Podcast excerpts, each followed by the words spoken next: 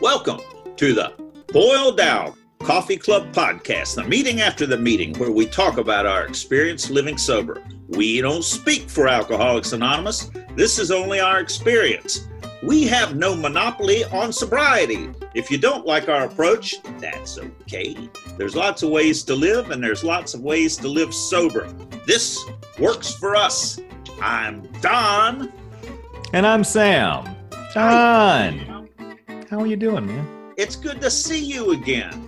It's been a while. I don't know the last time I actually laid eyes on your face that it wasn't like on a screen.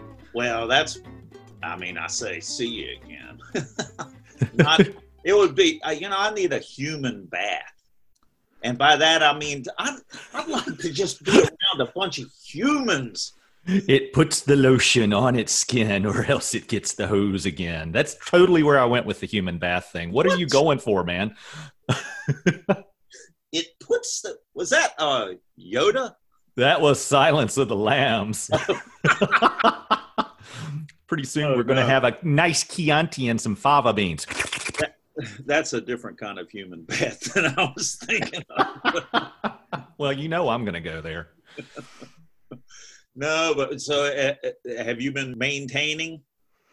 Um, I have been maintaining. I, I read an interesting thing uh, this morning that was a, a, blurb on the basically the stages of sustained stress and and how they affect us. And it's like, oh yeah, I'm experiencing this uh, irritability, lack of contact with other people. Over the past several days, I have dramatically decreased my uh, my activity. I had a session with my therapist on uh, on Friday over a video, and and one of the things that I called out on that is that uh, you know I'm just I have a lack of motivation right now, uh, and I'm not like beating myself up because I'm not motivated. I know, I mean that happens to me without a pandemic. It's noticeable. Uh, yeah. But you know, yesterday Greg and I took a road trip, and that was cool. Yeah. It was uh, to South Carolina to pick up an RV that Greg bought in January. But uh, but yeah, it was nice to get out and and just kind of have this road trip, this major change of scenery and. That's cool. I haven't been anywhere. I've just been uh, here. But the thing, this thing about the the virus and being cooped up and all of that. The one thing that I heard a interview with the astronaut, and he said that the main thing for him, which is you know that an astronaut's got experience in exactly this sort of thing staying in an enclosed space with the same people all the time. Absolutely. And he said that the main thing for him was keep his mind on the mission. He's got a mission to complete. Don't count the days. Complete the mission and focus on the mission. And so i realized that oh i've got a mission. And the mission is the daily aa Zoom meeting that I host at 5:30 that I started at the very beginning of this thing. Yes, and I thought it was shivering denizens happy shivering hour. Denizens. that was me shivering. I thought it was going to be for a couple of weeks, you know. yeah, there you go. But, make make plans. but it's been but it's been really good because it has been a focus for me every day, and it's where I help other people it's where I'm getting out of myself, and so it's it's been good for my. Uh, I was thinking of of uh, changing the name from the Shivering Denizens to the Pandemic Lunatic Clinic. Oh my God! No, don't please. I dare you. Actually, I like the actually I like the big book reference, the Shivering Denizens. Well, of course you do. I and mean, I like the well, you're wait. all about a big book reference. We have a guest. Listen. We do have a guest who's a frequent member of the Shivering Denizens, I believe. He's a Shivering Denizens. He's shivering now. Hi, guest. Who are you? So uh, I'm Matt, and I do. I benefit from Don's 5:30 pandemic lunatic. What was it? Pandemic lunatic clinic. Lunatic clinic. I'm a, a refugee of the clinic, or for the clinic, to the clinic. We're all lunatics here. Yeah, we are. And it makes oh, me man. feel normal. that takes me to uh, Alice in Wonderland with the Cheshire Cat. We're all mad here. I'm mad. You're mad.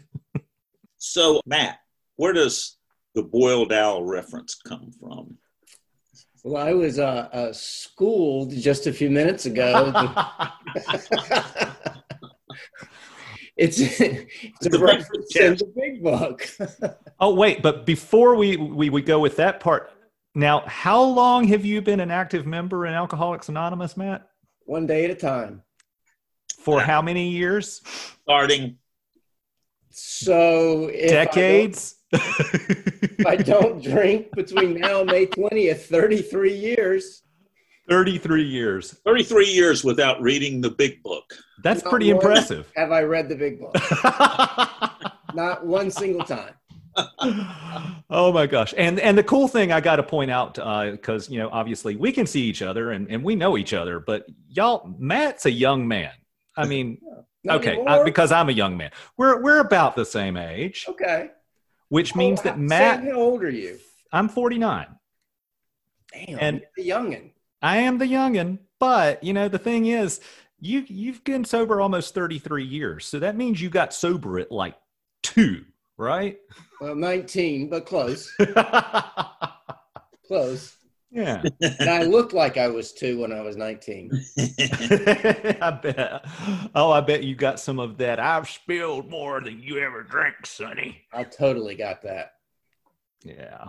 I had. I was lucky enough though that I had a sponsor that said, "Well, just tell them if they hadn't spilled so damn much, they might have got in sooner." Ooh, that is Yeah. good. Now I never did that, but it, it helped in the head. I bet. yeah. Yeah. What get. God, so what year was that? 1987, And you got sober in Greensboro, North Carolina? High Point, actually. High Point, North Carolina. Yeah, I was, I was living in High Point and going to university in Greensboro. What was the I mean, were there young people in AA Two, too? two. That's not really true. You know, um, Alan, who comes to the Saturday morning meeting, was there. He was actually one of the. I think I don't know exactly how much time he had. I think it seemed like forever. Maybe it was a year or two. And yeah, he, right. he he seemed to be the leader of the group when I was going. And then Kim B, Kim S now was there. Joe J. I don't know if you guys know Joe or not. He's uh, in Raleigh now. He's got a PhD. He went from being a, a mechanic to getting his PhD as a result of this program. Cool. Um, I so guess, what was that like for you though? I mean, well, well, right. So those are the people that like landed in my head when I think back about young people. And I don't think I think Joe was the only one my age. I think everybody else was in their like mid twenties, which So even at were old. nineteen seemed older, right? totally. yeah, um, right. Yeah. and the first meeting I went to was, uh, and recently you had a, someone presenting the topic at uh, Shivering Denizens mentioned the New South group in High Point, and that was the first meeting I ever went to. And the average age in there was probably their 50s and 60s when I walked in. I walked in with my girlfriend because I was scared to death. Why didn't you leave? Because you couldn't relate, or could you find you could relate? Um, I think the reason I didn't leave, one is I had a therapist who told me I needed to be there, and she was the only person who gave me any direction or answers. Prior to that, the only direction or answers that I had found was an alcohol and for me, other drugs. That was the only answer that I ever found that made sense, that I could live in my own skin. So I, when that quit working and I had an overdose in uh, December of 86, I went to her and she said, you know, you really need to go to these meetings. They'll help you. And so that's really what I didn't go at first. And I didn't start. I mean, I wasn't like jumping in head first. I was sticking my toe into that meeting. And it was probably, I don't honestly remember, Don, but it was probably a week before I went back to another meeting, maybe 10 days. But what I remembered was how welcoming they were. And they gave me phone numbers and they said, come to this meeting, go to that meeting, we'll be at this meeting. Um, so I think it was a combination of I had someone who had who said, "Go here, this will help," and had a very welcoming group of folks. I hadn't felt welcome, and I wasn't sure I actually belonged at first, Yeah. but I hadn't felt welcomed someplace in a long time, and I think that was the real key. What was um, the first time that you went to a meeting that it flipped for you and it was like, oh, this really is the answer, what they're saying here? I can see how this could work. So I think it was a combination. There were two meetings in Jamestown at the time. One on third on Tuesday night was a young people's meeting that became my first home group, and then the very next night in the same room was a regular meeting, not just for young people. And uh, my it was my sponsor's home group, and I met my first sponsor in that Tuesday night young people's meeting, and I began to see more and more people closer to my age there were not a lot. There might have been five or six. But this old guy, his name was Tom, Tom D. Tom was about six four, very powerful man. Um, he really became a father figure for me. He was coming to that meeting just regular. I think it was probably because it was convenient, but I just love the fact he was coming to a young people's meeting and I could relate to his story. Now, he had been married and divorced, lost his kids, was a VP at a company, that part I couldn't relate to. But when he talked about his insides and how he felt on the inside, I could relate. So it was a combination of, of Tom's story and seeing young people. And that meeting, that Tuesday night meeting, was maybe my home group for 10 years, maybe, or maybe a little longer, because it was, it just worked for me. Wow. And um, I think that was the thing that clicked for me the story and and you know, and I was scared to death of people. You know, the what what people do after meetings. Well, when we're not in a pandemic, is you know you go someplace and get coffee. You go someplace and eat. There's a lot of ice cream eating when I first got yeah sober. I don't know if there's as much ice cream eating now, but there's a lot of ice cream eating over around here, but it's not public. Is that kind of like Baptists buying their liquor in the the ABC store? I eat my ice cream in private. We just don't talk about it. That's right. That's Don't right. acknowledge anyone in the ice cream parlor. That's right. Don't see them. But um, I was scared to death to you know do any of that. And I remember the first time I did it, I went to Swensen's. Mm-mm. But I remember sitting around with those guys and some of the crazy stuff they talked about. And I just was like sitting there in awe about the stuff they were talking about. And they were all clean and sober, and everybody went home and nobody got in trouble and nobody was regretful about it the next day. And that was probably three or four months after going to meetings before I let myself do that. Yeah.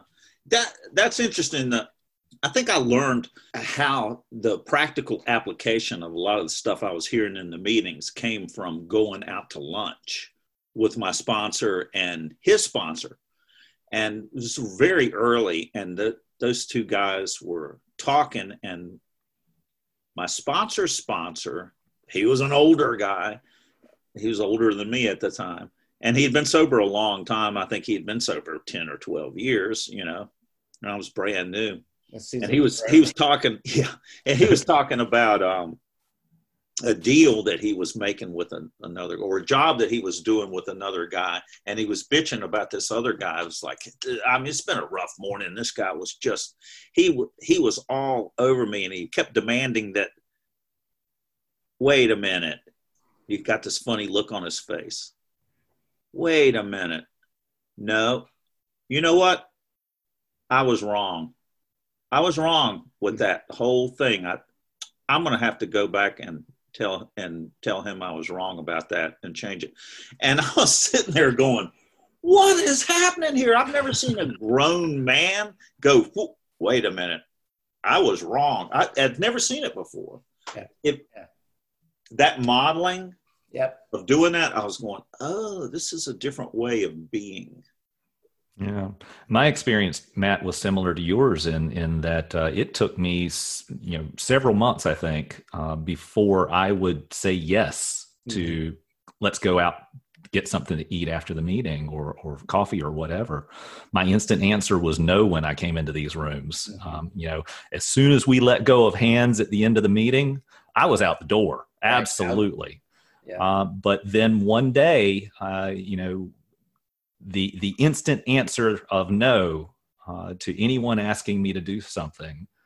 I don't know why. We'll we'll call it uh, providence or whatever. But um, I said yes, and that became that that led me to becoming that much more a part of AA, a part of the fellowship, and allowing myself the opportunity to get to know some people and see this program in practice.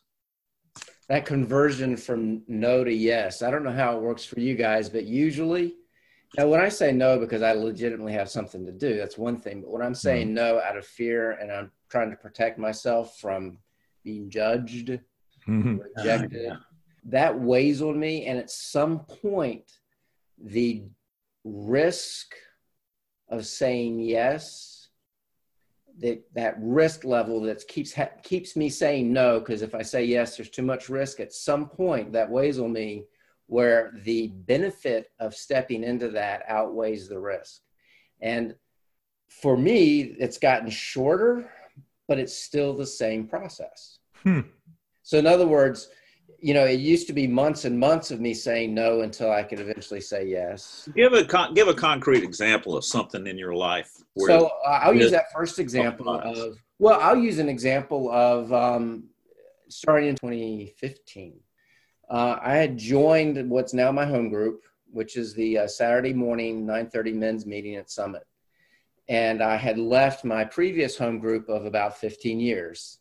I've only ever had three home groups and I was very, it was a men's meeting. It was in the, uh, what uh, we refer to as the back room. You know, there are 60, 70 people in there, very intimidating. The reason I was going to that meeting was because it was convenient. And it, I didn't feel comfortable at first. It's too big. It was a room full of men. Uh, men scare me.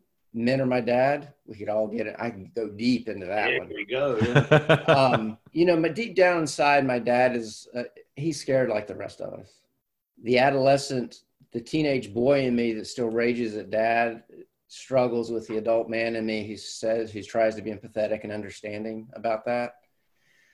So I walked in this room of dads and it's like, I got to be a man in here. We're, you know, and remember, I've been clean and sober for a long time, right?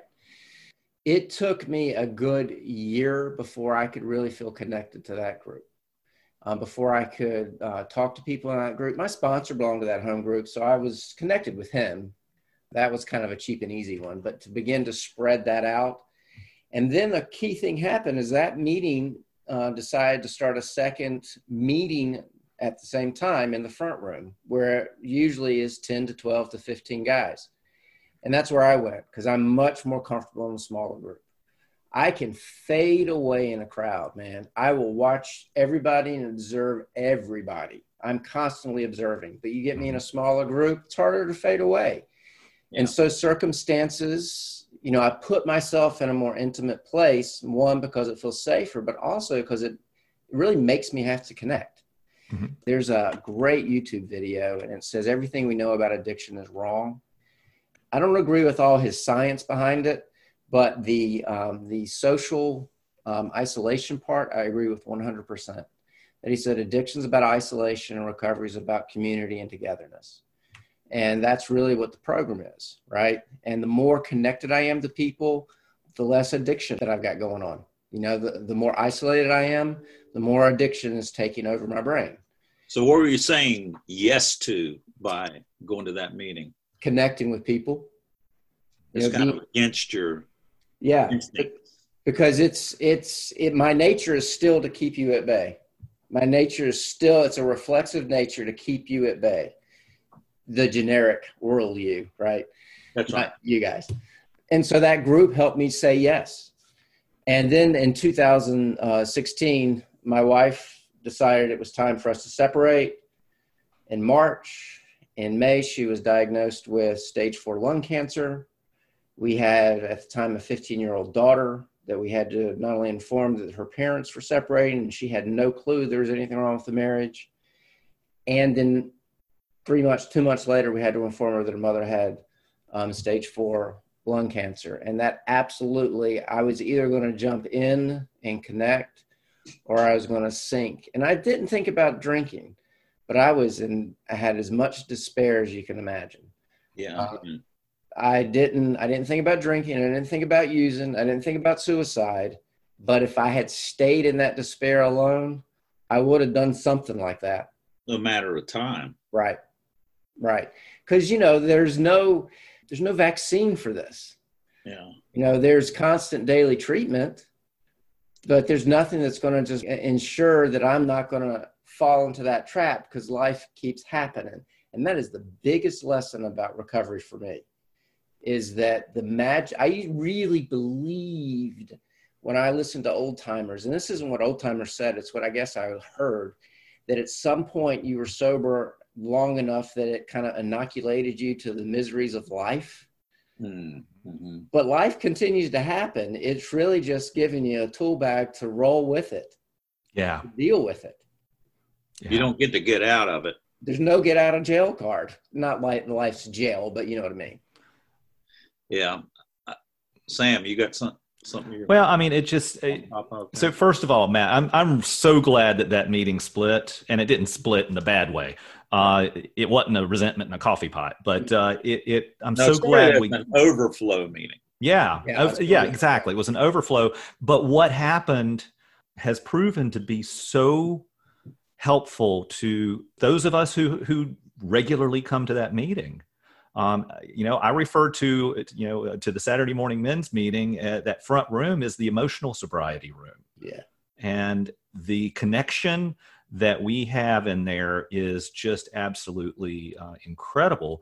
So much so that uh, during all these Zoom meetings that we're doing right now, uh, one of the things that I deprived myself of and caught it thankfully was I was showing up at the last minute for the Zoom meeting, whereas I would normally show up 10 minutes early or so for the, the physical meeting. Right. And I was missing out on just the the fraternity in the room, the conversations some real uh, relationships have have developed with the vulnerability that we uh, allow ourselves to have in that room. And it can be just silly. I mean, it doesn't have to be like deep. Oh yeah, it can be just goofy silliness. Yeah. In fact, the genesis of the Boiled Owl Coffee Club is going to the coffee shop after that meeting, Sam, and you and I sitting yep. down talking after the meeting about recovery and just and joking around and it's like somebody ought to record, record this and here you are i was thinking of how uh, what you said matt about uh, after a certain period of time one can get the impression that long-term sobriety is that you know how to deal with everything and so you don't have to go through such pain and I just had ter- I had a terrible time a couple of weeks ago with a with a person that I was having. Uh, well, actually, it's been going on for about six months, and it's kind of a uh, it's been difficult, and I needed to let go, and I had prayed, and ev- everything I want for myself, I want for this person, and I've been doing that, and it wasn't working. I mean, I wasn't. I didn't feel better. I felt awful I felt like a failure in AA of being able to work the steps. It's like, uh, uh, oh, I, th- I thought I had it, and actually I don't. But I ultimately came to the place where I realized, no, this stuff isn't to get me out of pain. It's to give me a way to get th- to walk through pain and through something that's uncomfortable and not turn to drugs or alcohol to get out of it. It doesn't get me out of it at all. Right. It I, also helps us not to um, to create wreckage while getting through it.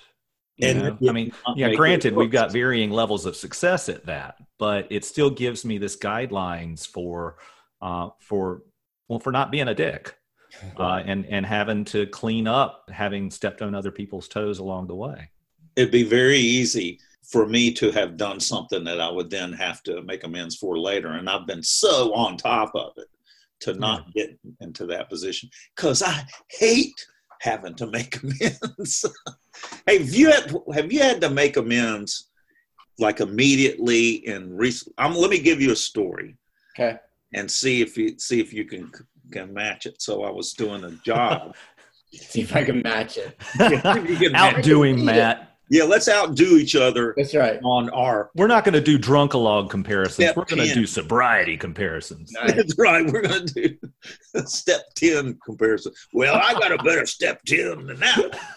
Let me tell you, bloodier than yours. so I was doing a job on my house painter, and I was and I do decorative finishes, and I went to this new house, and the, it was supposed to be painted by the previous painters, uh, who were going to do the base coat painting, and then I'm going to do something fancy on top of it. Which this means I'm we got a little bit of ego in it. This is a problem I have because I'm a I'm a very expensive painter doing this decorative stuff. So I go in, and it's not painted right, and there's a painter standing in the kitchen and I was going, what's going on here? This is like I've had this scheduled.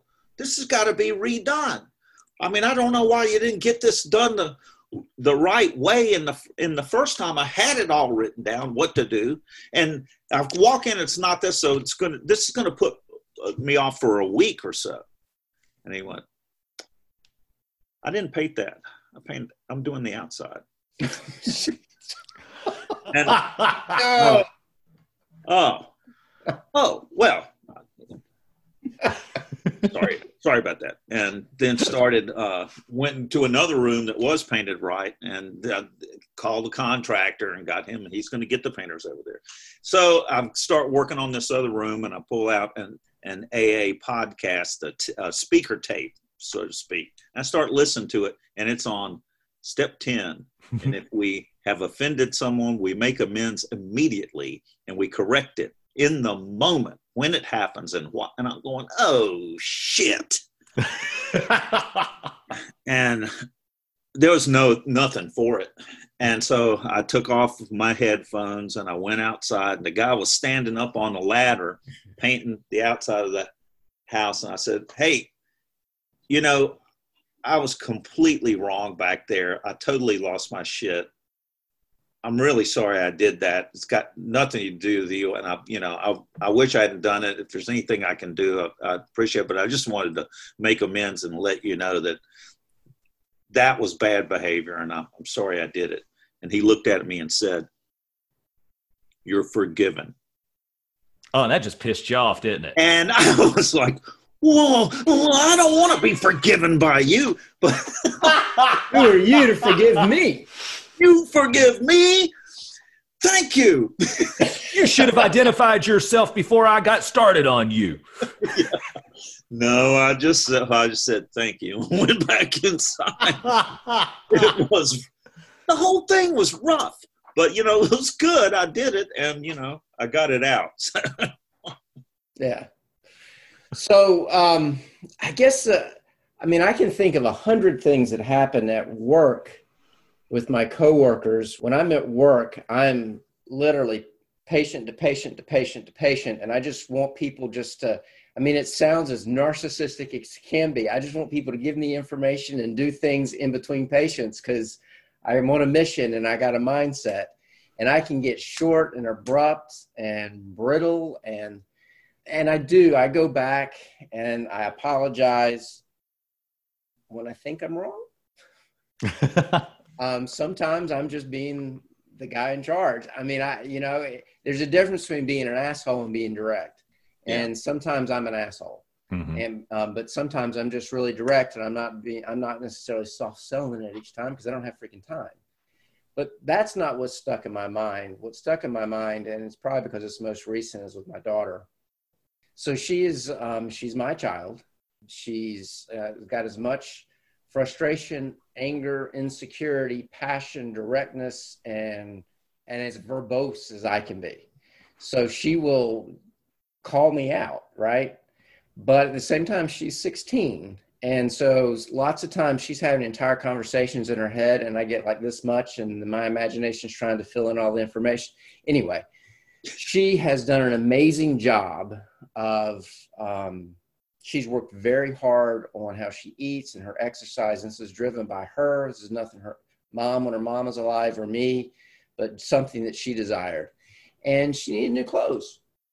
And so I was like, yeah, let's get some new clothes, you know? And I didn't set an expectation of what that would be like, and her expectation was different.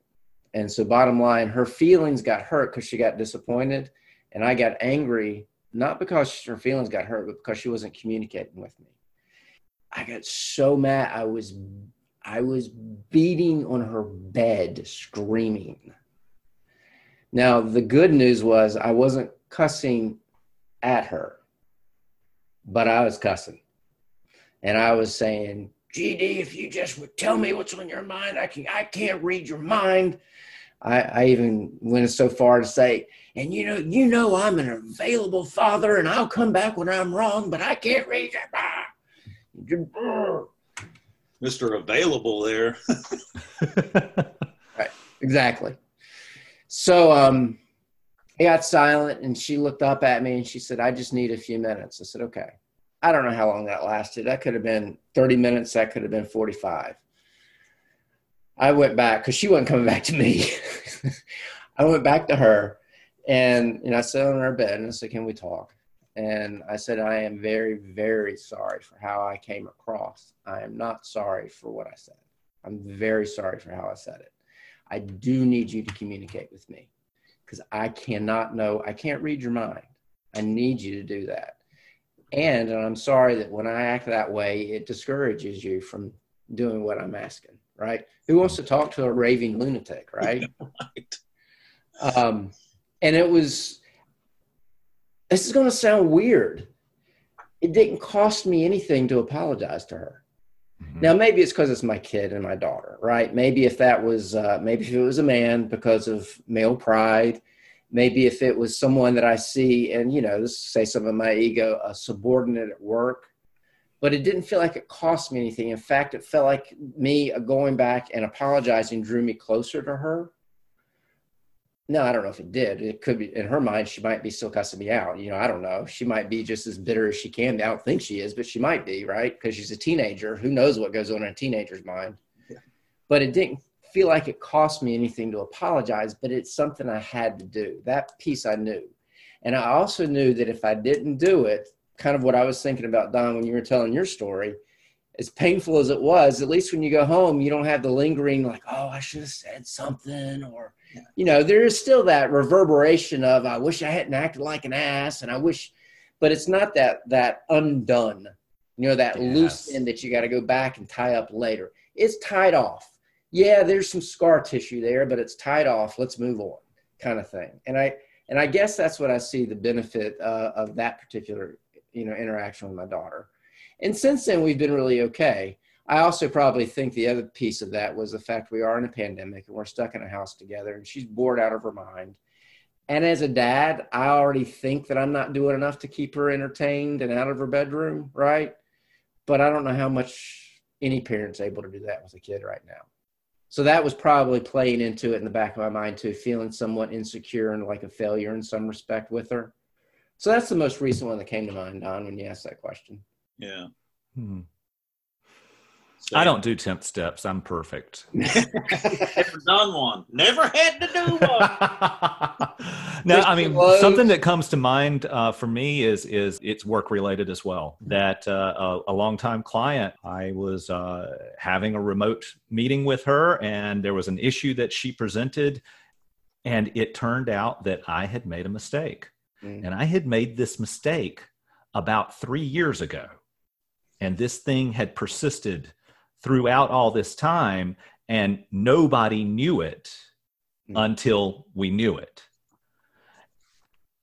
and one of the things i'm really grateful that I, I got early in this program was not needing to be a know-it-all mm.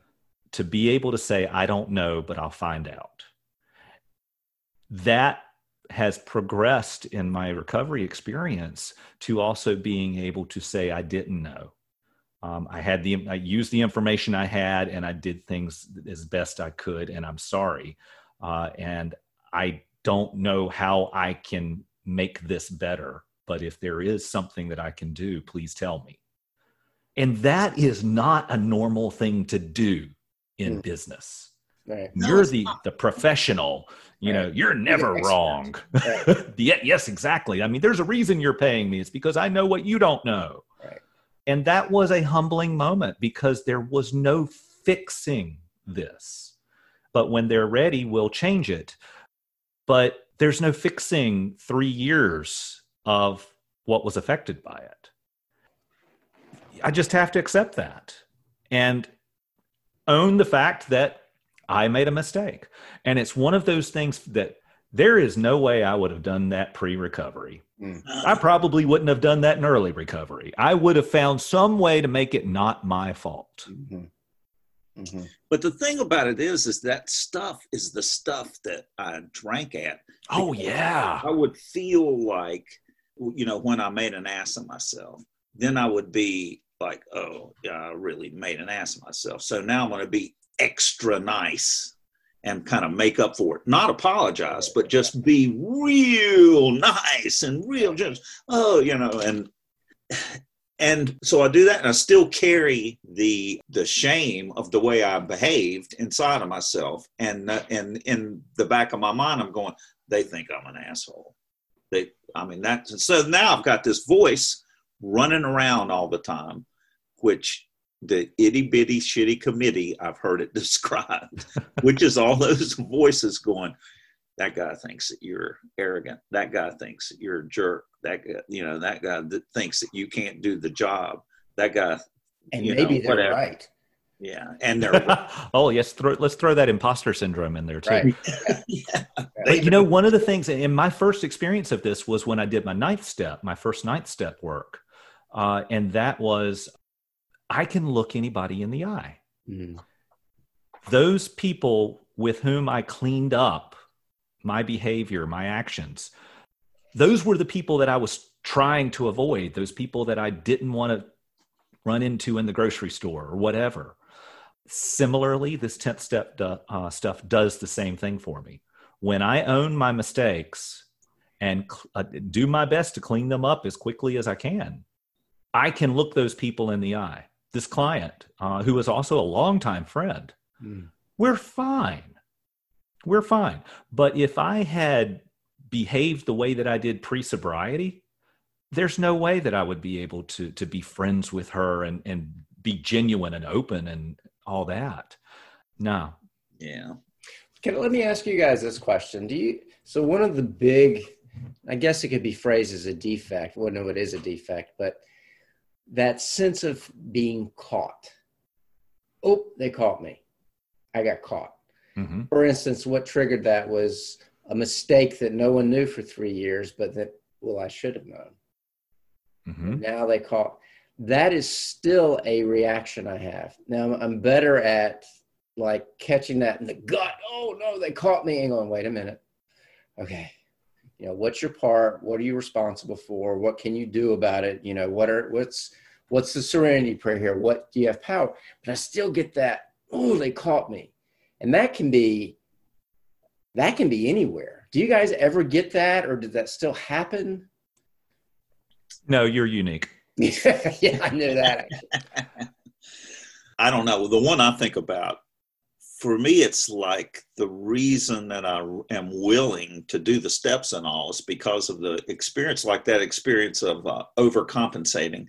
Was I was doing a job at uh, and the High Point Furniture Market, and uh, it's a showroom of all these furniture. I was doing the foyer. Well, I took a look at it, saw it was ready to go. So we started moving our equipment into this new space to do the painting there. And when I got there, UPS had come and dropped off all these giant boxes that were not very heavy. They were pretty lightweight, but they were all in the foyer. And now it's full of boxes. And I was going, What? Now, this is back when I was drinking. I started having a temper tantrum, and my employees were like, "Well, okay." And everybody's quiet, and I said, "We got to move these boxes out of here." And uh, there was some guy in a jacket that was standing behind the desk there, and um, I started grabbing boxes and throwing them into the hallway. And he said, "Those are the lampshades for the showroom that you're throwing." And I was going, how do you know what they are? He said, I'm the president of the company.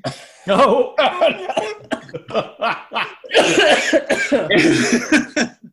and he didn't have on, I mean, he, he didn't have on a suit and tie. I mean, it's like he wasn't dressed right. So didn't look like a president. He didn't look like the president. I was like, oh, oh, oh, oh, oh, we're being a little, we're being a little rough with these. And so then I totally changed my personality and went and just became this obsequious little scumbag. It was like, right, take care of the guy, right? And uh, that it's that kind of thing that I don't want to get in that situation again. So I, I was I got caught. Um, no, I didn't get caught. I caught myself. I've gotten. I, tend to catch myself now instead of getting caught. Getting caught. Well, let me give you an, another similar to Sam's. That came to mind was so I have this um, person who works for me, and we are having an audit. It's just a standard audit coming up, and everybody gets nervous with audits. But it's at our biggest contract. We're sitting down, and she's really stressed about it. She's brand new at the profession. She's really good at what she does. She's one of those few gems that, you know, it's kind of like an artist. Um, I can do paint by numbers, but I'm never going to be an artist. You know, you either got it or you don't. You can't teach it, right? And it's kind of the same thing with my line of work. You can teach um, counseling by numbers, but therapists are they're artists, and I, maybe I could be like becoming too self-important, but that's the way I see it. No, I think it's true. And she's an artist. She's she's really good at this. But then she was talking about how angry she was at herself because she wasn't prepared for blah blah blah. And I was listening to her, and I got suspicious, and I said, you know, I think you're not just angry at yourself and I didn't want to say this. I said, I think you're angry at me. She said, I am because you didn't prepare me for this. And I was like, and immediately my first reaction was, I got caught. I let her down. I failed. I didn't do my job. Um, and what I wanted to do was I wanted to attack her. She'd done nothing wrong. She wasn't inappropriate. She was she was direct. But I'm the one who asked the freaking question, right? And I did, and I listened to her, but my internal was different than my external. My internal was like, I am good at what I do. I don't make mistakes, right? Because, and I put that kind of pressure on me to not. And so when there's those moments where something slips through, it's like, oh my God. Now, I really think it's practicing this program for a while that kept me, because I can tell you, I guarantee you, 10 years ago, 15 years ago, I would have turned it around on her in some way and tried to make her feel guilty. And like, even though I asked the question, you know, I would have made it all about her. Right. So that was kind of what was in my mind about it. And in, in a lot of ways, it was my own internal 10th step in the moment right there. I didn't prepare her. I'm not a failure. I just didn't do that.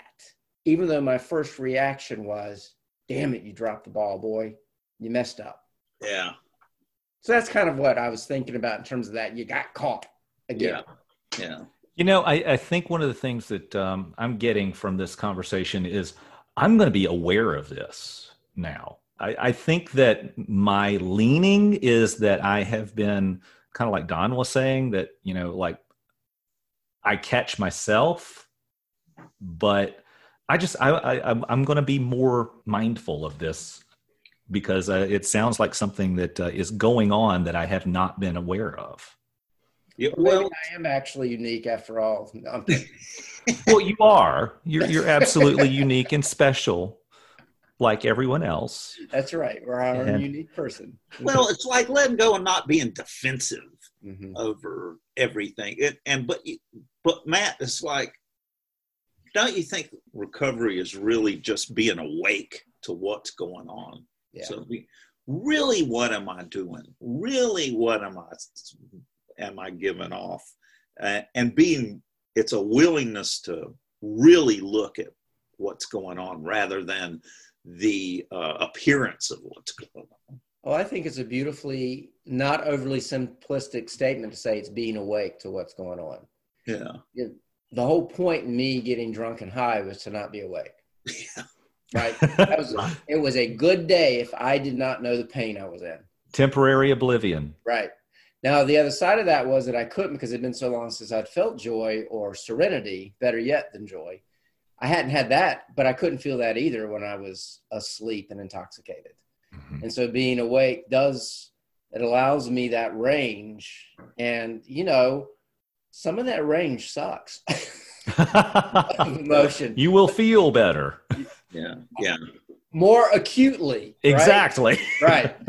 Um, but some of that range is, you know, it's really the man. That's what's living. Like, why else live if you can't feel that range? Not. I mean, I'm not a masochist. I'm not like, yeah, let's just be. But if I can't feel the joy of looking at the dog in the face or seeing my daughter when she's satisfied with an accomplishment or going, man, I had a good day. I did some good work. If I can't feel that, then what's the point of being alive?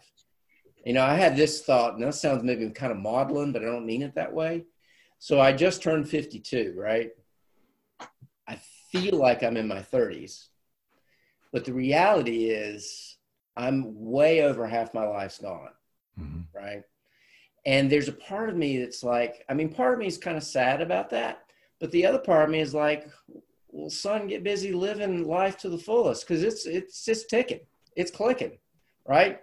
I think I've spent a lot of my life. Oh, we were in a meeting recently, and I can't remember who said it. It was said I've just kind of been waiting, and now I'm 46, and maybe I should quit waiting for life, right? Yeah. You know, now is the time to to live it.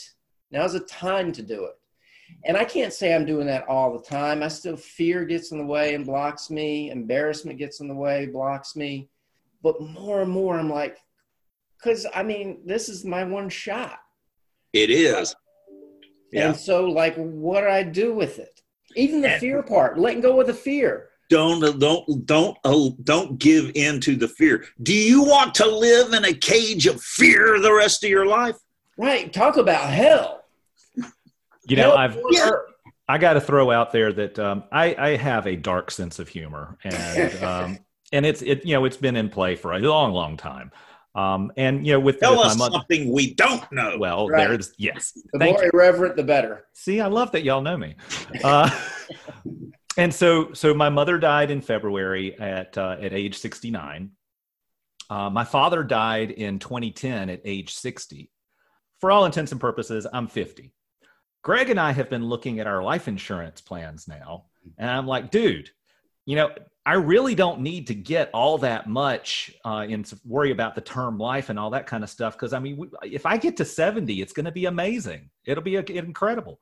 And that's just it. It's like this realization, and, and it's, I don't know, I, I can't give it too much power, but that both of my parents died in their 60s, and I'm 10 years away from my 60s.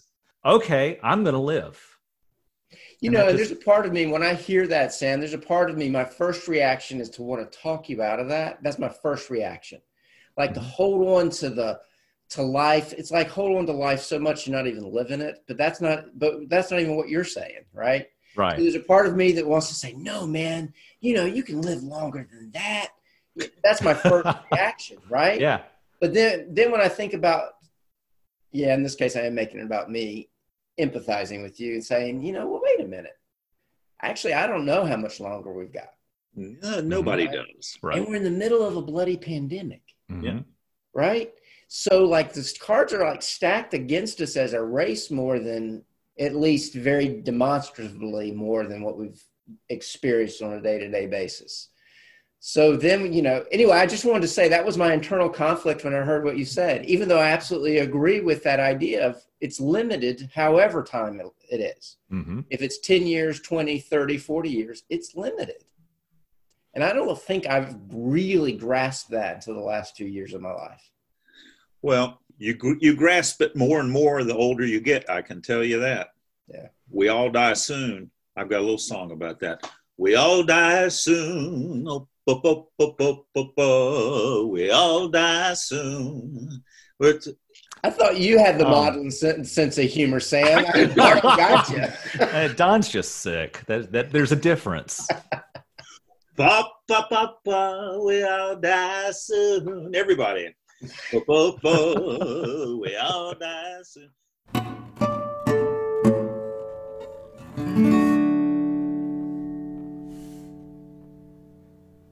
Is that an owl behind you, Don? Old, man. that old timer's getting creaky. Days are ticking. We better get to the question of the old timer because we don't know if the old timer's going to be here. it's time for our old timers question. Who you calling an old timer? Matt, he's been sober longer than you. That's true. you, that's what happens if you don't drink and you don't die. Well, no matter how long you've been sober, it's still one day at a time, Yeah, Sunny. Sunny. Isn't that right, Matt? that's absolutely right. you can post a question at boiledowlaa.org.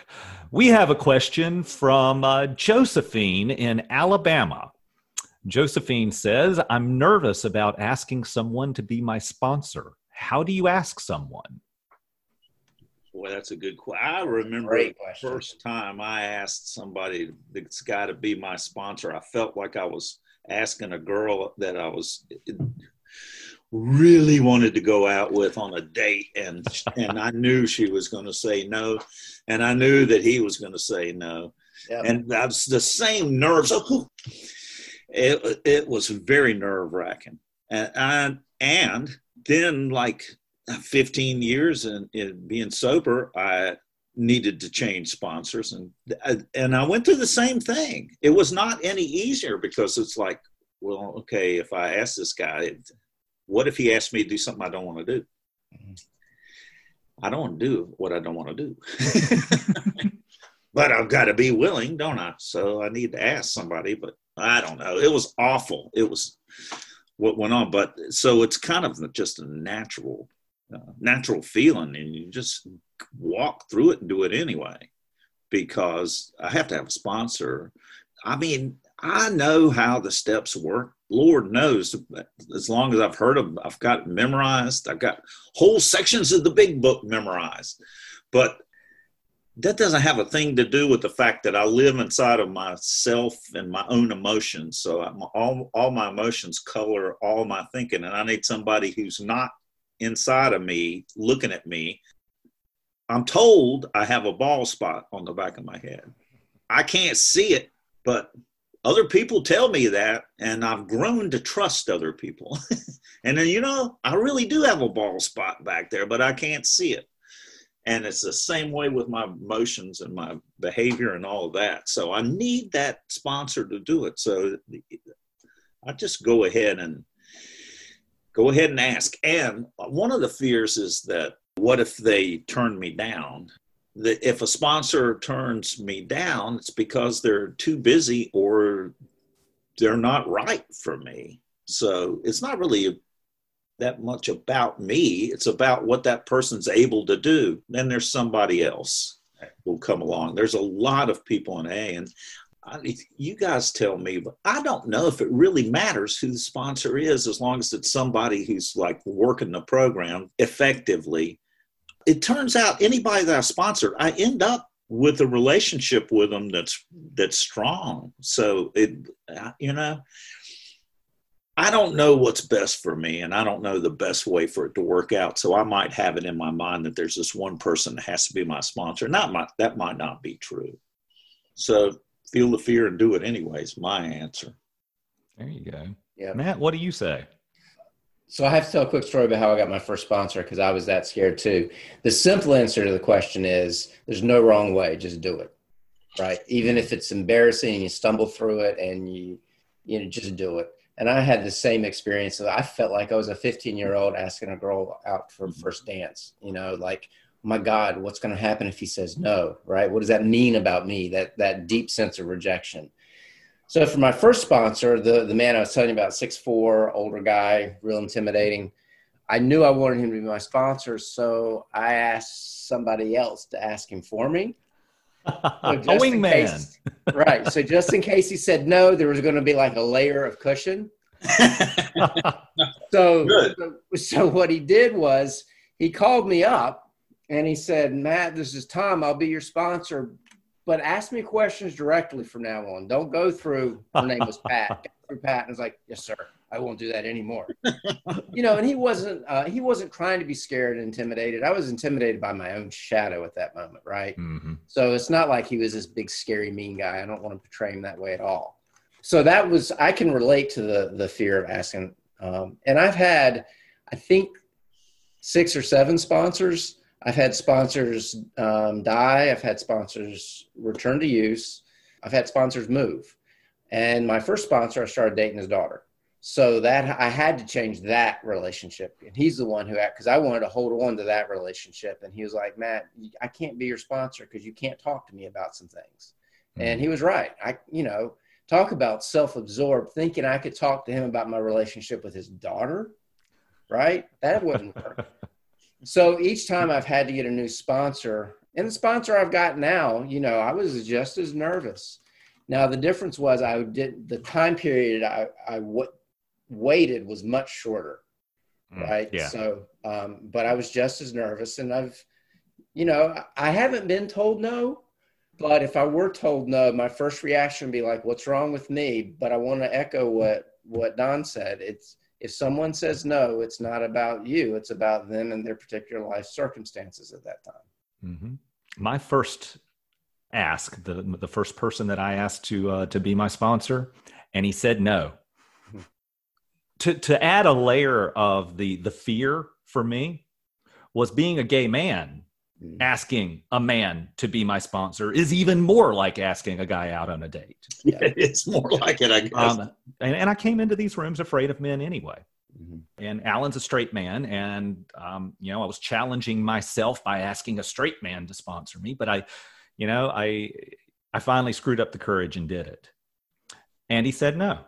And the reason that he said no was that he was full. He did not have availability to be my sponsor. And he suggested that I ask one of his sponsees. Yeah. And I couldn't do it. It took every single bit of courage that I had to ask Alan. And I was talking with friends that night at dinner. These were people that I had had come to know in these rooms because it was like eight months before I asked for my uh, the first I, I sought a sponsor. But sitting there telling my friends about what had happened one of them said, Well, Sam, I'll be your temporary sponsor. Oh. And she was my temporary sponsor for four years. Awesome. uh, it was fantastic. Um, one of the things that I have found is that my choosing my sponsor is not as good for me as allowing my sponsor to show up. Mm-hmm. And the way that works for me, uh, it started with my first sponsor, where she said, I'll be your sponsor and then there were other sponsors that I asked, and uh, a lot of people know my story of you know a bad idea sounded good at some point, and I uh, I wound up starting over with uh, uh, and and I got another sponsor assigned to me, and that's when I realized when I looked back that it was working with sponsors that had been given to me, so to speak than those that I had selected, that I was better off. Because when I was selecting someone, I was choosing someone that I couldn't necessarily be completely honest and open with because there was something about them that I wanted to impress. And so now I ask people, who do you think would be a good sponsor for me? So I go and I, I, still look for that person in the rooms that I trust who's working a program and and who obviously is living it outside of the meetings. And yeah. then I ask them, who do you think would be a good sponsor for me? And that has served me really well. I love that, Sam, because that's like an act of faith. That's faith in action. I mean, I, I love that because, you know, I, I struggle with this whole idea of faith and spirituality. And, talk, you know, Don, you're talking about you're an old timer. You shouldn't have a hard time with the steps.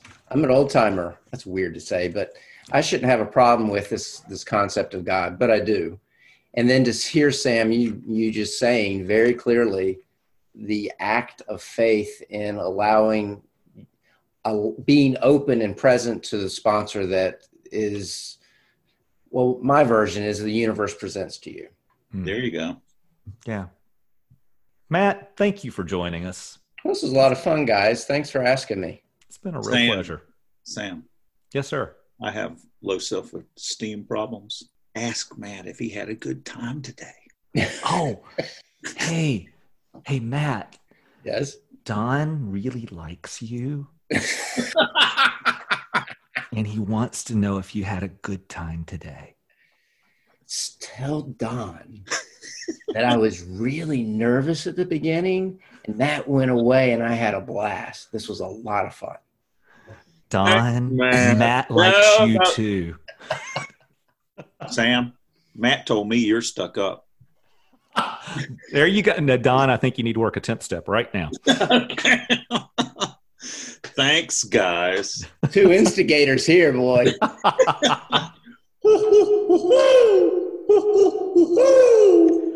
Thanks for joining us. The Boiled Owl podcast is posted on the 1st and 15th of every month. Visit us at boiledowlaa.org or email giveahoot at boiledowlaa.org. If you want to know more about AA, Google Alcoholics Anonymous in your city or visit aa.org. Please note, Boiled Owl is produced by members of Alcoholics Anonymous and only expresses our experience and opinions. It is not endorsed by AA World Services.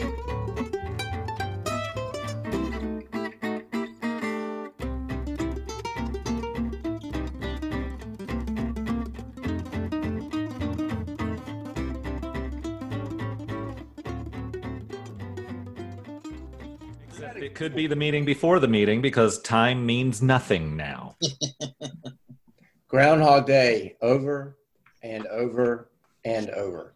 And the solution is still the same, just It like is, it isn't was it? for Bill Murray. It- it- Become selfless.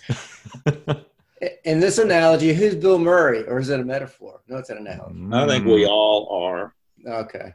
Yeah. although I feel more like the groundhog. Well, I'm in this say- version, it's a boiled owl that uh, we're, we're dealing with. Uh,